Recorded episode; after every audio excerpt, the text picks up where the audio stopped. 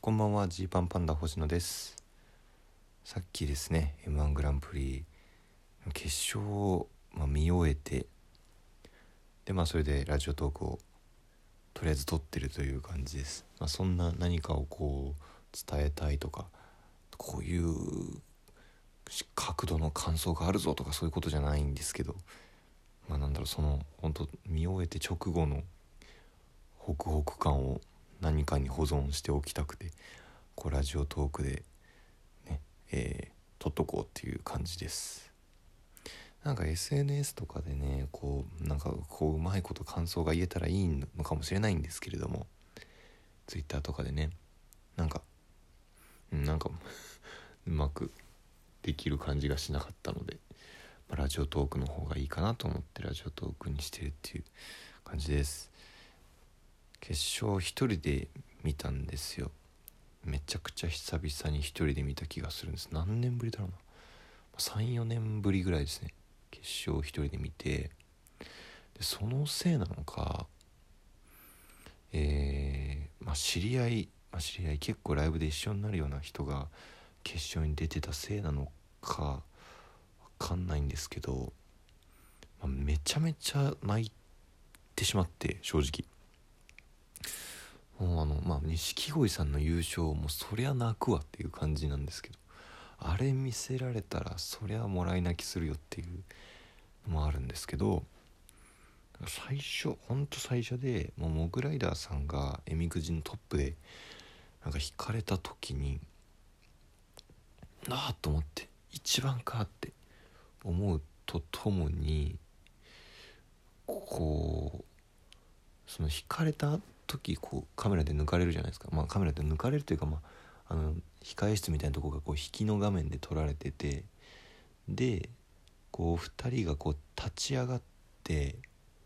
でよし行こうってなる、1秒ぐらいの 1,2 秒ぐらいの間に、最初まずうわ引かれたっていうそのびっくりで、本来一番で引かれたくないっていう気持ちは、そりゃあるだろうっていうね、中で、でもそうこう言ってる間にもう始まるから、最高のパフォーマンスをするためによしやるぞってなるわけじゃないですか。この切り替えの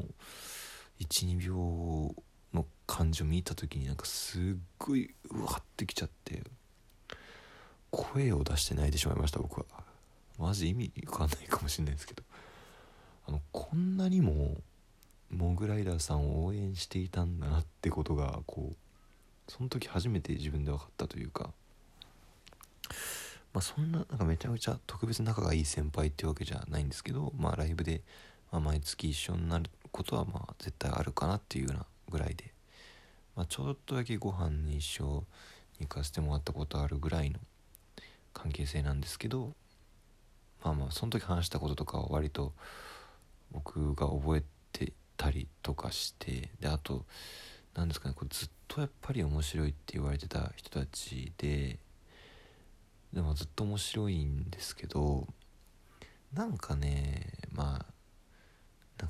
そのお笑いライブでいうと、そのライブシーンってすごい移り変わりが激しいというか、その芸人の側の実力の問題とかもあるとは思うんですけど、でもモグライダーさんみたいにずっと面白くて、本当にずっと面白くても、その時々でお客さんが今この人たちが好きみたいなムードがすごい出来上がったりしてるとですね、そうじゃないとそんなに不遇みたいな時期があったりするんですよ。僕の感覚ではその先輩に対して失礼かもしれないですけど、何年か前にモグライダーさん面白いのにちょっと不遇だなみたいな時期があった気が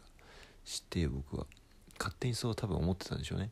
でそういうのもあって、そこを乗り越えての初決勝、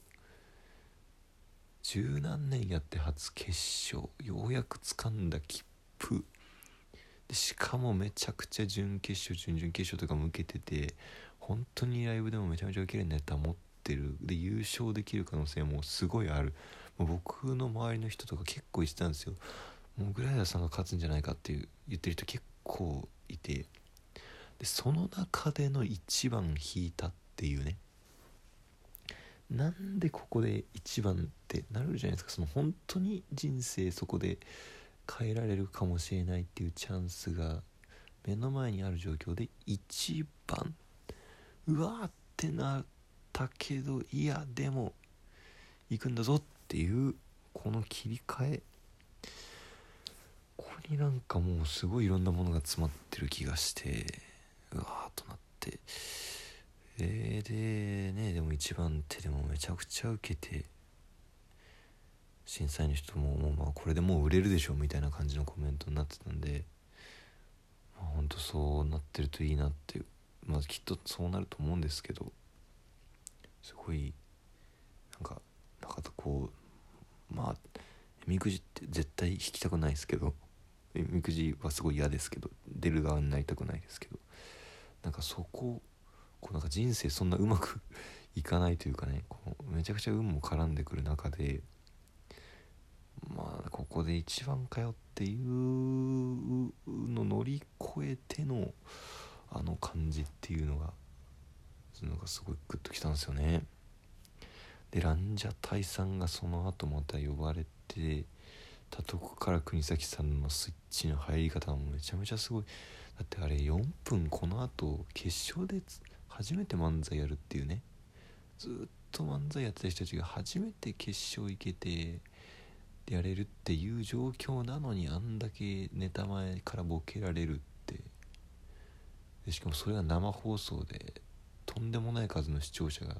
全国で見ているのにっていう、これやっぱもう尋常じゃないっすよね本当に。まあいろんな戦い方があると思うんですけど M1 でも、それ踏まえてもランジャタイさんがその結構そういうことをする芸風だというのを踏まえても、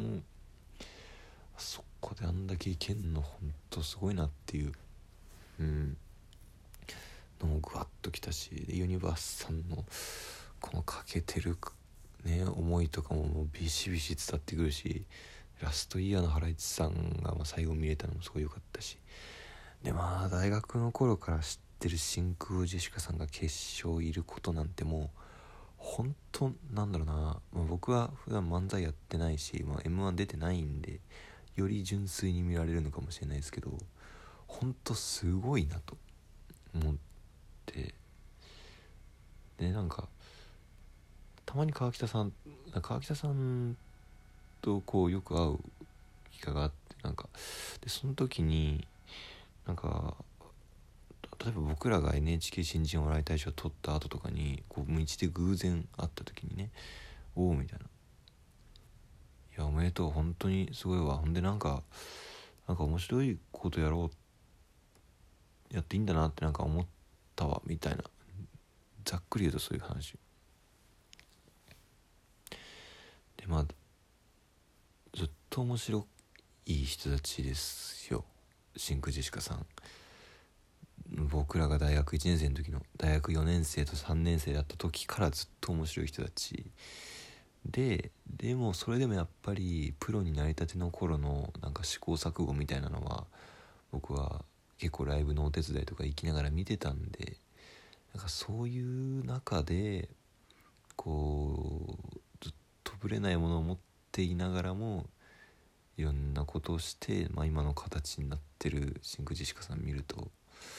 はーっとこう、ほんとすごいなっていう思いでいっぱいになって、その時ね